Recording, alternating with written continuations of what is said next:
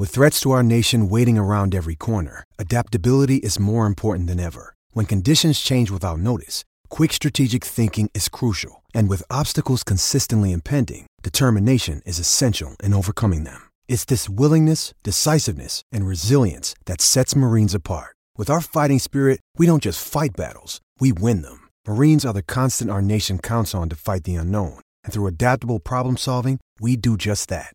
Learn more at marines.com. This episode is brought to you by Pepsi Wild Cherry. Pepsi Wild Cherry is bursting with delicious cherry flavor and a sweet, crisp taste that gives you more to go wild for. Getting wild may look different these days, but whether it's opting for a solo Friday binge watch or a big night out, everyone can indulge in their wild side with Pepsi Wild Cherry. Also available in Zero Sugar. So grab a Pepsi Wild Cherry and get wild.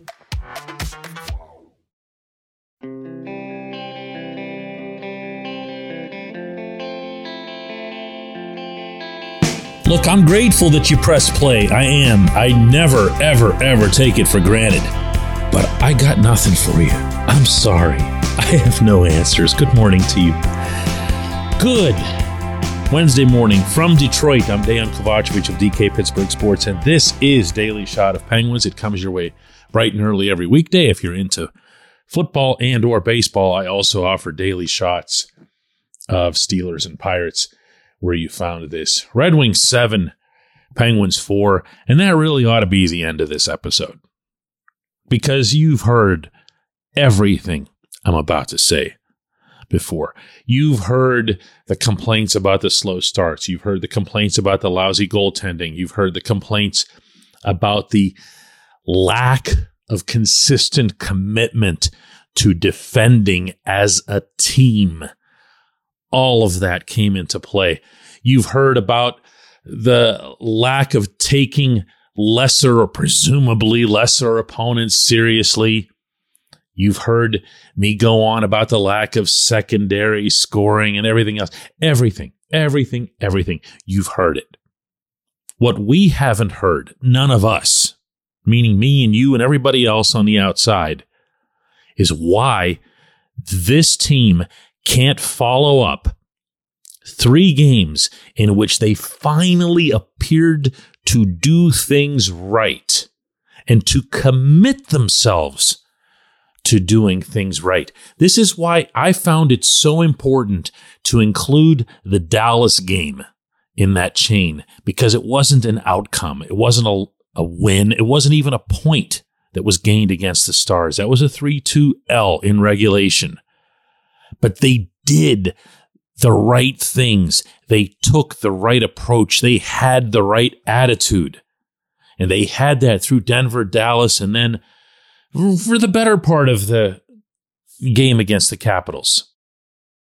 And then here, they they just they come out and they just skate through the motions. Like they just thought, I don't know, that the puck was just going to magically squirt past Alex Nedeljkovic on its own. Now, given his history, that was not an unreasonable thought if it was in fact being thought.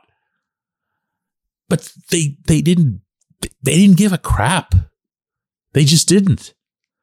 I saw playoff urgency in that first period from the press box overhead from no more than a handful of players wearing white.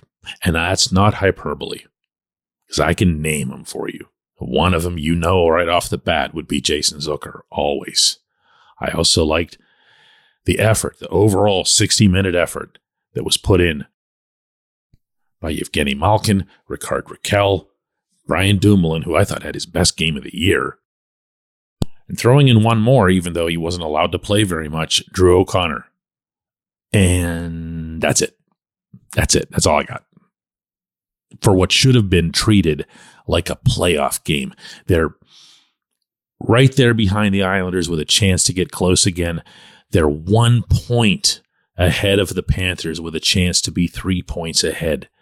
And they're like, eh, let's just see how it goes before we decide whether or not there's going to be a significant effort expended tonight. How, how, how does it keep happening? I asked pretty much everybody in sight in that locker room, beginning with Dumoulin. Yeah, disappointing. Obviously, um, put ourselves in, in tough positions there. Um, thought we got hemmed in our zone a couple times, and um, we should have been on the uh, the offensive a little bit. Um, kind of taking it to them a little bit more in the first. Uh, they took it to us and they scored and capitalized on the chances they're hard in our net front and um, they made us pay in that first. I then went to Casey DeSmith and asked him the same question after his really awful night. How to explain the team coming out like obviously coming out like that in the first period after the three games you guys just had? I'm not sure. Yeah, he, he doesn't have an answer. And he, maybe he does have an answer and just doesn't want to say it. He doesn't want to look like he's burying his teammates when he himself was awful. That's understandable. But last, definitely not least, I took it to Mike Sullivan asking point blank how, after those three performances, could he explain his team coming out for that first period the way they did? Mike, after the last three games that you had and how hard you guys defended and did everything right, uh, how do you explain that first period? Uh, it's uh, I, I, don't I don't know how how to explain it. You know, we got outplayed. You know, we got outplayed in the first period. What I did like was the response. I thought uh, we responded the right way, climbed back in the game. It's, you know, it, it turns into a one period game, and then we and then we didn't get it done in the third. I don't know. I can't explain it. This isn't me. This is them. I don't know. Jason Zucker asked the same thing. I don't know. And and Zucker's never one who should have to answer questions about effort and passion and heart and soul. But that's that's what this team is. And that's going to be, I think, even more than the age more than the lack of depth, more than anything, more than Ron Hextall's many screw ups. That's going to be the undoing of this team.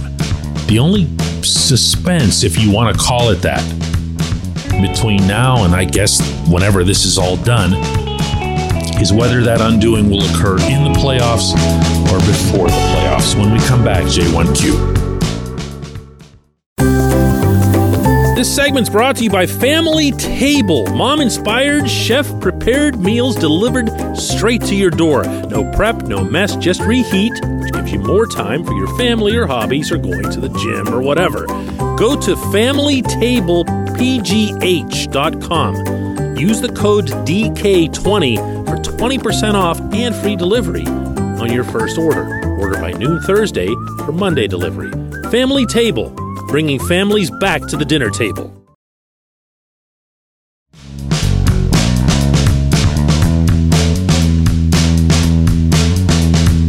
Today's J1Q isn't really going to be a J1Q. This was the first comment that was placed under my column that I wrote overnight here in Detroit. And it comes from Casey, uh, not Casey DeSmith, Casey, a, a reader and a subscriber to DK Pittsburgh Sports.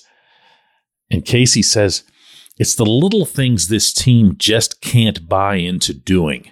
Making the conscious effort to get the puck out, doing a little more than swinging their stick at pucks in the defensive zone, not taking penalties late. I'm not in the they don't care crowd, but they definitely play like they're waiting for someone else to do their job to an individual.